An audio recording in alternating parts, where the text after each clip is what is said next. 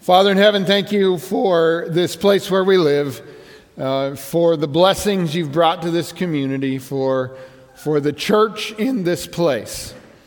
Lord, I pray you'll be with us now as we reflect on your word. In Jesus' name, amen. We're going to start in Romans chapter 1 today. Romans chapter 1, verse 1. Paul, a bondservant of Jesus Christ, called to be an apostle, separated to the gospel of God, which he promised before through his prophets in the Holy Scriptures concerning his Son, Jesus Christ our Lord, who was born of the seed of David according to the flesh, and declared to be the Son of God with power according to the Spirit of holiness by the resurrection from the dead. So, this is how Paul opens his letter to the Romans. And there's some pretty impressive words he puts in his introduction to letters. We don't really write letters this good anymore, but this is just the introduction. He's just just starting it out, but he manages to work all of this really good theology into it. And if if you come to this in the context of Christmas, which I did this week when I was reading this in my Bible reading, it suddenly occurred to me that it's not exactly a birth narrative, but, but in a sense, it is a birth declaration that Paul is giving here, where he talks about Jesus Christ our Lord, who was born of the seed of David according to the flesh. And if you want, this is kind of a Christmas connection for us today, this idea, because you remember that Jesus before he was born, he was transported in his mother's womb with Joseph and Mary to the city of who? The city of David, right? Bethlehem, where he was to be born because his father was of the line of David. So here we see this. And, and in his, this letter, he's saying he was born of the seed of David according to the flesh, which means he was in the line of David David, of course, was the king, so that made him the fulfillment of the prophecy of the coming king. This is Paul's way of saying he came as the Messiah. Now, if you're paying attention to what I read you, you would have noticed in there that we have both pieces of the core confession we've been talking about from our series this fall. Remember faith, hope, and love. And in the first one, we talked about faith and how the Christian faith begins with the confession Jesus is the Christ, the Son of God. We see this in what Paul has written. In verse 3, he says, concerning his son, Jesus Christ our Lord, who was born of the seed of David according to the flesh, meaning who was the Messiah. And then verse 4 and declared to be the Son of God with power according to the Spirit of holiness by the resurrection from the dead. So in this salutation, Paul is making the confession Jesus is the Christ, the Son of the living God.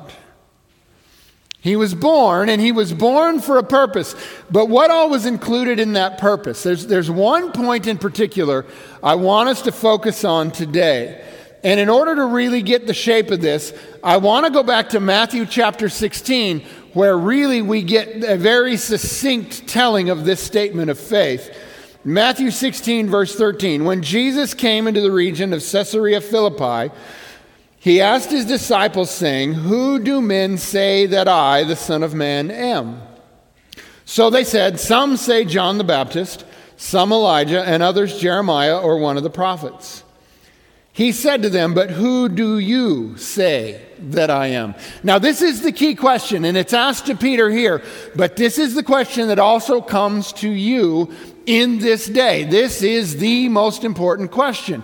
Who do you say that Jesus is. Verse 16 Simon Peter answered and said, You are the Christ, the Son of the living God.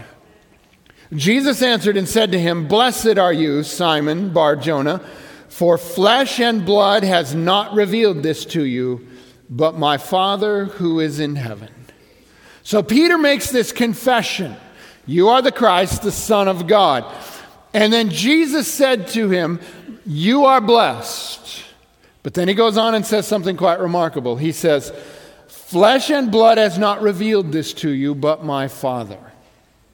Here's what this means I can tell you that Jesus is the Christ, the Son of God. And I can try to bring to that certain evidences that would suggest it. But it is beyond my ability to prove that to you. Now, even if we had been alive in the days of Jesus, we would have seen some remarkable things. But Jesus looked just like everybody else in terms of his human reality. And even in that day, it would have been impossible to prove that he was God's son.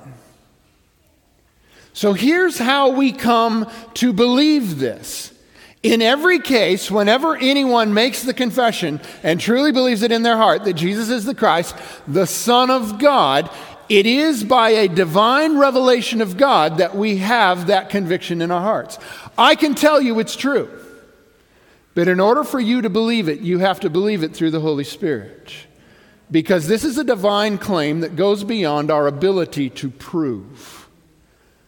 And this is why faith is one of the things that remains. It's, it's the core to who we are. So, this confession then is the core confession. Now, here's the thing about Jesus not everybody needs all the evidence in order to believe. And we're going to talk later on in this Christmas season about Simeon and Anna two older folks who lived in the time of Jesus and were around the temple each day, who, upon laying eyes on Jesus just once in the form of a baby, knew in that moment that God had revealed to them the Messiah, the Son of God.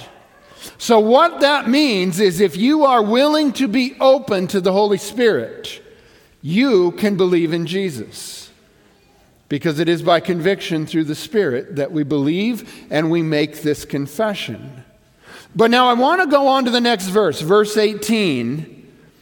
Jesus continues and he says, And I also say to you that you are Peter, and on this rock I will build my church, and the gates of Hades shall not prevail against it. So the rock upon which the church is built is, of course, Jesus. But what makes the church happen is that core confession Jesus is the Christ, the Son of God. When you make that confession, you become a Christian. And when you become a Christian, you become a part of the church.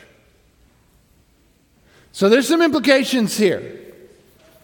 This confession that comes from a personal conviction, it, it just happens in my heart. Now, we may be in a group when we come to faith and someone else comes to faith, and there's several of us, but the truth is, it happened in my heart, and I confess that I believe Jesus is the Christ. So that happened in me by myself. But the minute I make that confession, I have become a part of something bigger because the church is comprised of all of those who confess Jesus is the Christ, the Son of God. Now, there may be times for a believer when solo religion is required because there's nobody else around who believes. But as soon as you believe and you are in the presence of someone else who believes, it is no longer a solo religion because the church is comprised of everyone who believes. So, in that moment, it's no longer just about you. Jesus was born to build the church, and that means all of us, not just me. So, the idea of a solo religion in the midst of other believers is impossible. It can't exist because all who believe are what Jesus came to build the church. So, what is the church? Well, we could spend a long time on that, and maybe we'll do a series on that sometime. We're not going to spend a whole lot of time on it, but I do want to talk about it in a, in a general way, but also in a specific way. And for that, I want to go back to where we started Romans chapter 1, verse 1. Paul, a bondservant of Jesus Christ, called to be an apostle, separated to the gospel of God, which he promised before through his prophets in the Holy Scriptures concerning his Son, Jesus Christ our Lord. So Paul was made an apostle by God, sent with a message to tell people that the Old Testament Scripture said that Jesus would come. concerning his Son, Jesus Christ our Lord, who was born of the seed of David according to the flesh, and declared to be the Son of God with power according to the Spirit of holiness by the resurrection from the dead. Now, verse 5, I want to add this. Through him, through Jesus, we have received grace and apostleship for obedience to the faith among all the nations for his name, among whom you also are the called of Jesus Christ. So when you have believed in Jesus, you become the called of Jesus and you receive grace that enables you to be a witness to Jesus to all the nations of the world. This was the purpose of the church. So let's put this all together. We're called individually. The Spirit of God works on our heart individually. But once we believe, we come together as the church for the purpose of accomplishing God's will. Now, there's different ways that this can happen. In specific, this church right here, the Forest Lake Church, is a Seventh day Adventist church, and as such, contained within that definition, is a reality by which we have organized ourselves locally and beyond these walls as believers in this time and in this place. Now, something I want you to understand about church versus church organization. The church are those who confess that Jesus is the Christ, the Son of God. The church organization is what those people do together in an effort to accomplish God's will. The organization is not the church, the people are the church.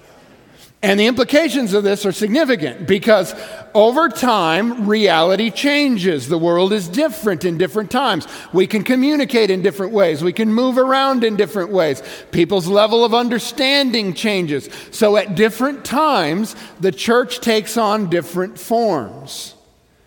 So you go back, if there was just you and one other believer, or maybe you and five others, you could have a certain organization in how you decided to do things. Probably there wouldn't really be any leadership, you'd just talk about stuff and do it. But as soon as there were 20 of you, it might get a little trickier because you'd need a little more order. And as soon as there was 100 of you, you better start having some order. Once you got to a thousand, you really better start having some order because it's just confusion. Now, the order that you choose is not in itself the church, neither is it in itself righteous. In fact, sometimes the church has chosen ways to order itself that were downright unrighteous. But that didn't mean that the people confessing were no longer the church, it just meant that they were off the path for a while. The church are those who believe and they organize themselves in different ways at different times to accomplish God's will.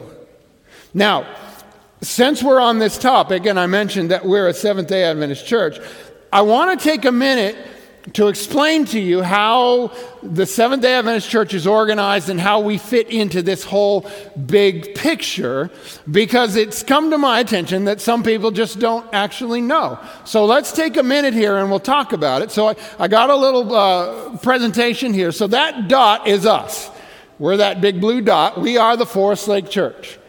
Now, we have to make certain decisions and do certain things as a church, and there are ways we do it. And the most important decision making group of this church is not, like some may think, myself and the rest of the pastoral staff. That's not how it works. Because the church is not the pastors, the church is the members, those who believe. So, the very most important decision making body within the church is what we call a church business meeting. And anyone who is a member of the Forest Lake Church is invited to participate in a church business meeting, and the decisions made there cannot be overturned by any other reality within the church. Now, here's here that's the reality. I mean, that's the, that's the ideal. Here's the reality if you were to attend a church business meeting, there's usually not more than 20 or 30 people at it. So it doesn't necessarily, unless there is a really huge issue in the church that everyone's interested in, get the kind of participation it probably should. But that's something we ought to look at in the future, and we ought to invest ourselves in that way. But because that's a truth, most of the business decisions of the church get made by the church board. The church board is a body set apart by the nominating committee that in this church happens to have about 80 people that are a part of it. The board meets every other month and, and finalizes various different decisions we need to make. But because our board is so large, we've also established another group called Administrative Committee that meets on the off months that is a smaller group because if you've ever had to try tried to have a discussion, a policy discussion with 80 people in the room, it doesn't go very well, does it? So we created a smaller group that could wrestle with issues that the board could then see what had been done and then could be applied to the larger church. So those are kind of the, the main governance entities we have in the Forest Lake Church. But beyond that, there's all kinds of other leadership structures too. So we've got we've got a board of deacons, we've got a head deacon, and we've got uh, assistant head deacons, and they do their thing.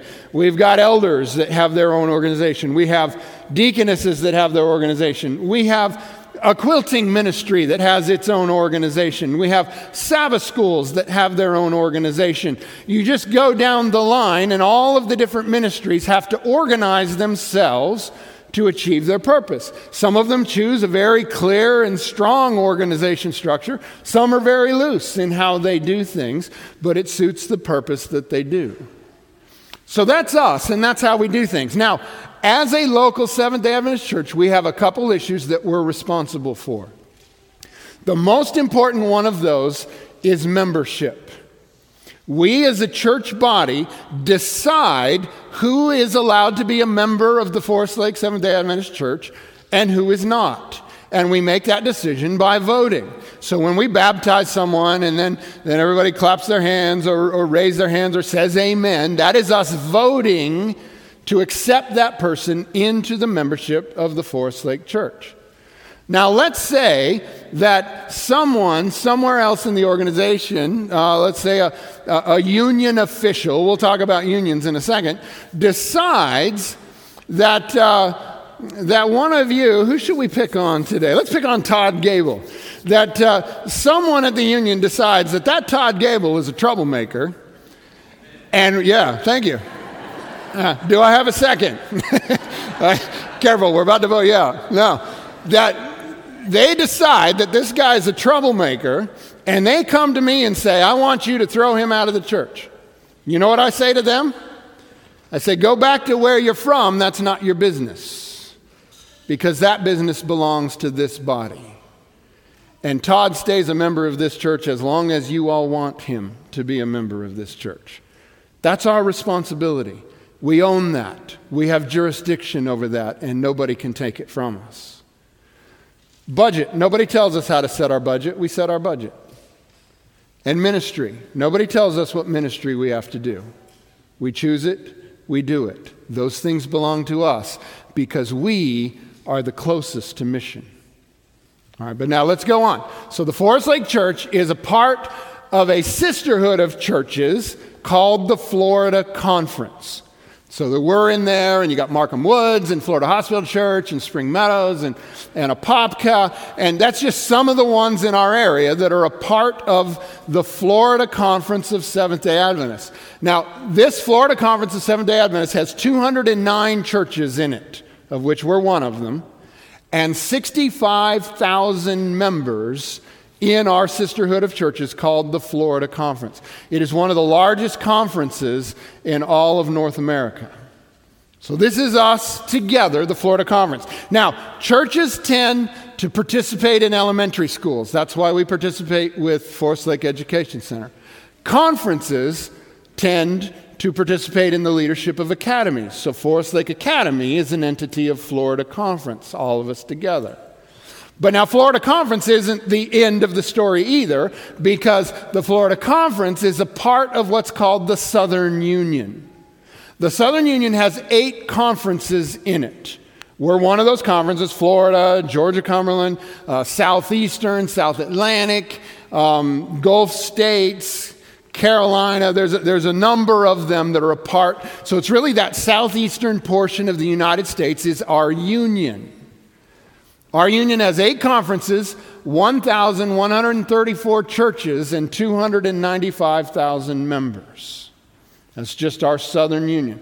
Unions tend to be responsible for universities.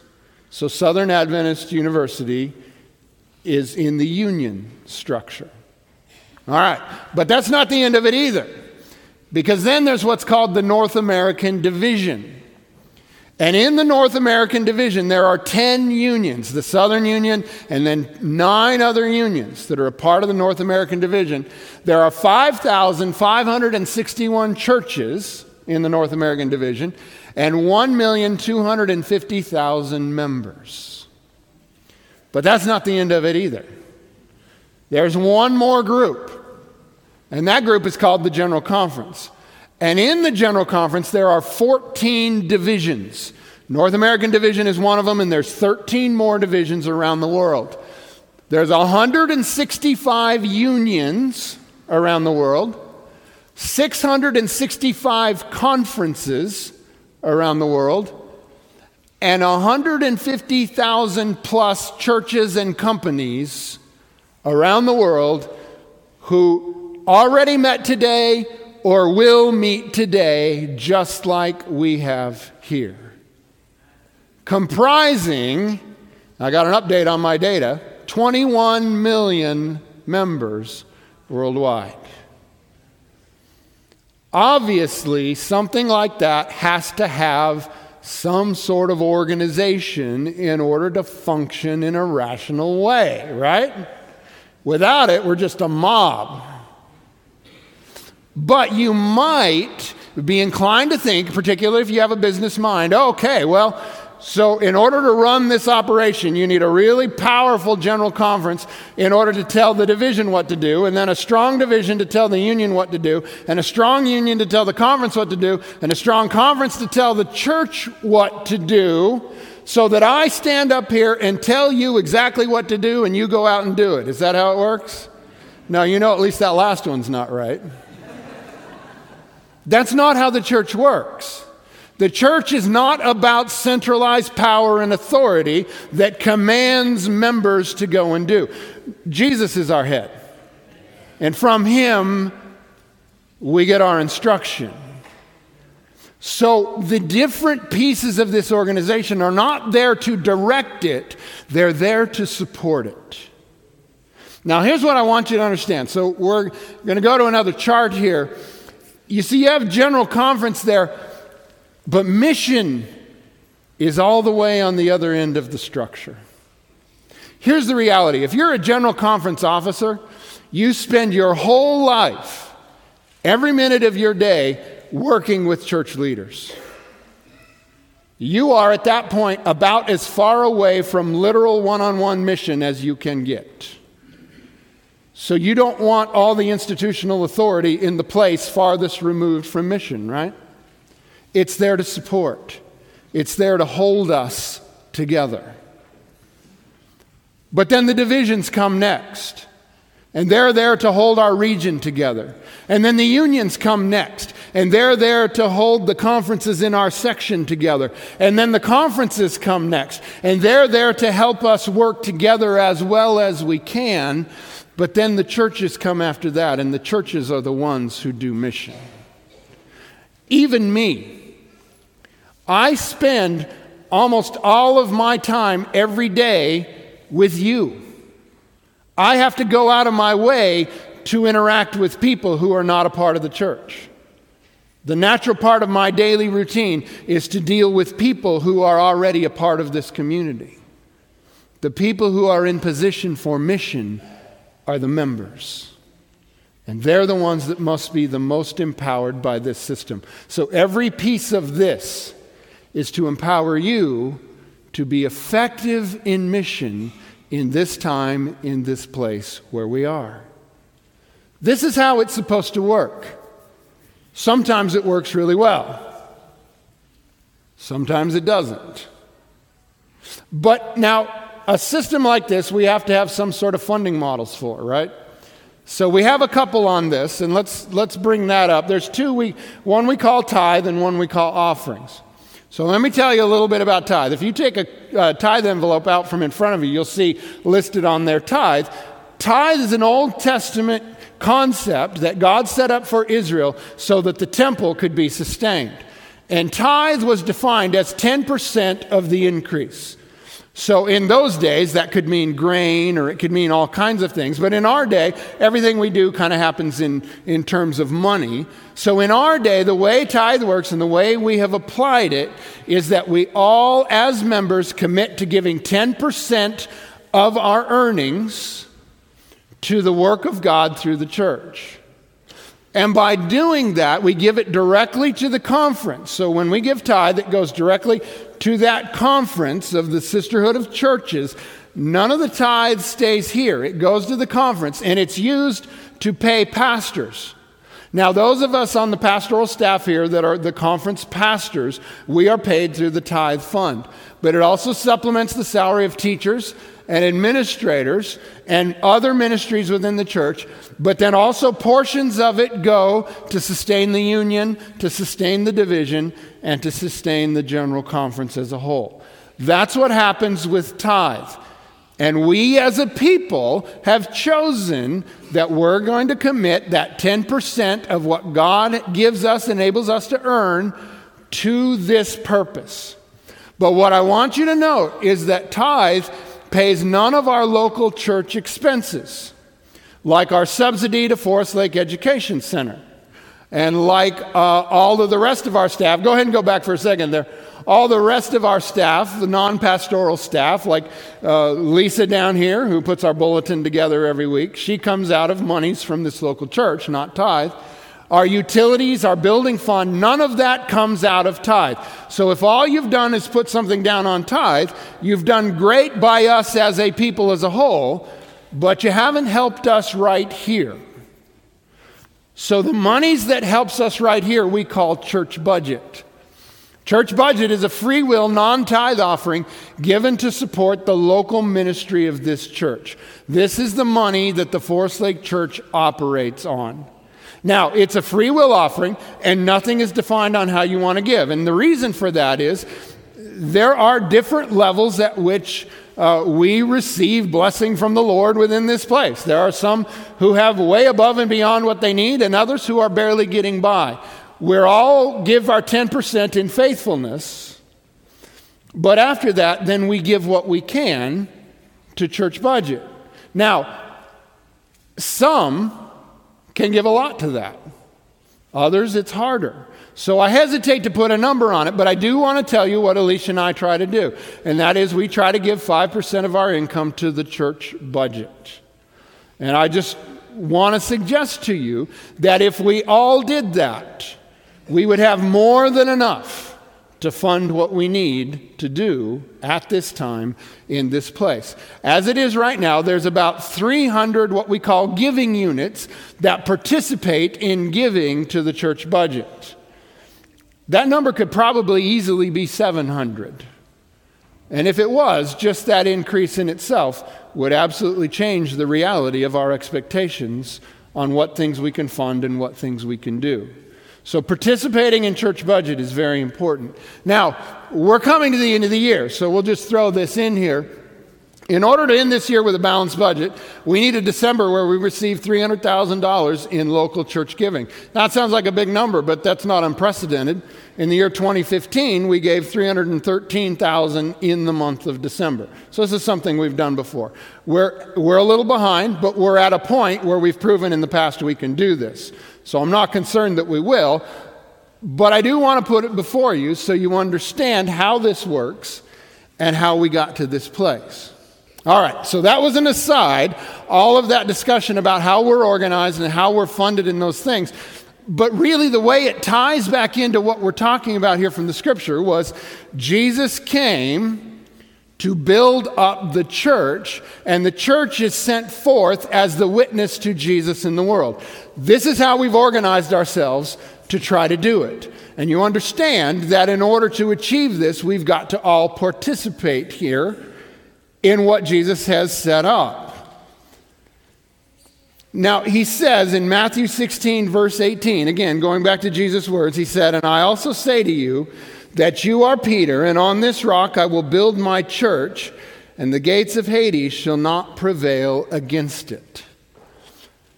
Sometimes we get a little discouraged with the church, right?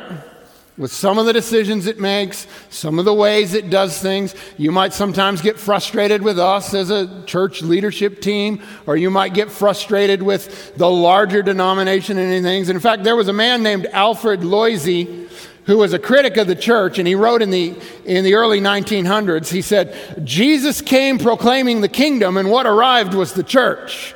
So he's a little down on the church at that point. He's like, Jesus had this glorious idea, and this is what we got. But uh, I'm not that pessimistic. I don't fall into that mindset because, because here's the deal my confidence is not in that we're ever going to figure it out and get it all right. My confidence is in the fact that Jesus promised that he would establish his church and the gates of hell would not prevail against us. So that means we may have seasons where we get off the track, or we mess up a little bit, or the organization struggles, or even goes into funny little pieces here and there. That's all right. I'm not worried about that because Jesus has promised that those who confess and believe that Jesus is the Christ, the Son of the living God, will accomplish God's purpose. Now, I don't know how. And I don't know what we'll go through to get there, but my faith is not in our organizational model. Those change it. Those change over time.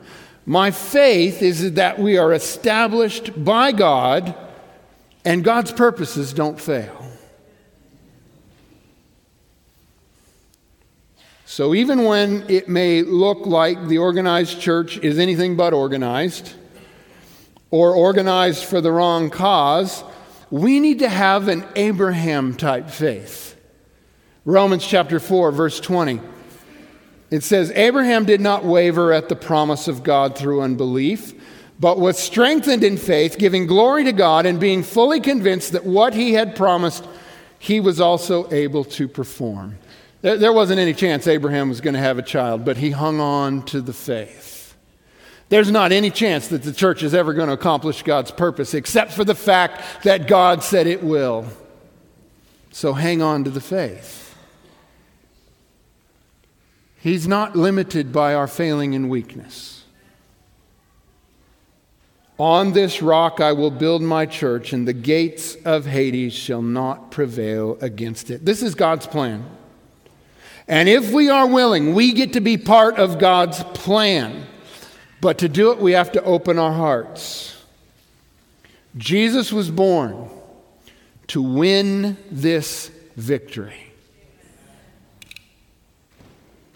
Galatians 4, verse 4 When the fullness of time had come, God sent forth his Son, born of a woman, born under the law, to redeem those who were under the law, that we might receive the adoption as sons and daughters the adoption, to be the church. How does it happen? John chapter 1, verse 12. But as many as received him, Jesus, to them God gave the right to become children of God, to those who believe in his name. How do we become the sons and daughters of God? By believing Jesus is the Christ, the Son of the living God. So through Jesus comes the church. And we can trust God's plan. Because if we had been part of Israel in the days when Jesus was about to come the first time, we might have been pretty sure we were off the rails and we weren't going to get this thing back, right? Because it was a mess. But Luke chapter 2, verse 1 says, and it came to pass in those days that a decree went out from Caesar Augustus that all the world should be registered. How in the world did Jesus, Jesus' mother, end up in Bethlehem where the prophet said she was going to be when she was from Nazareth? Well, God used none other than Caesar Augustus to get her there. You think God can't complete his plan? He'll use anything he needs. Verse 2 This census first took place while Quirinius was governor of Syria. So all went to be registered, everyone to his own city. Joseph also went up from Galilee out of the city of Nazareth to Judea, to the city of David, which is called Bethlehem, because he was of the house and lineage of David, to be registered with Mary, his betrothed wife, who was with child. So it was that while they were there, the days were completed for her to be delivered. And she brought forth her firstborn son, and wrapped him in swaddling clothes, and laid him in a manger because there was no room for them in the inn. Tradition on the birth of Jesus places his birth in the winter, though we don't actually know for sure what time of year it was. But I will say this about it winter is at least a good metaphor for the spiritual reality into which Jesus came. I want to end by reading you something from Desire of Ages, beginning on page 32. When the fullness of the time was come, God sent forth his Son. Providence had directed the movements of nations and the tide of human impulse and influence until the world was ripe for the coming of the deliverer. If you'd been alive then, you might have thought, this is crazy, this isn't going to work, but God had a plan. At this time, the systems of heathenism were losing their hold upon the people. Men were weary of pageant and fable. They longed for a religion that could satisfy the heart. To the masses of the people, death was a dread mystery. Beyond was uncertainty and gloom. It was not alone the wailing of the mothers of Bethlehem, but the cry from the great heart of humanity that was borne to the prophet across the centuries, the voice heard in Ramah, lamentation and weeping and great mourning. Rachel weeping for her children and would not be comforted because they are not. In the region of the shadow of death, men sat unsolaced. The deception of sin had reached its height.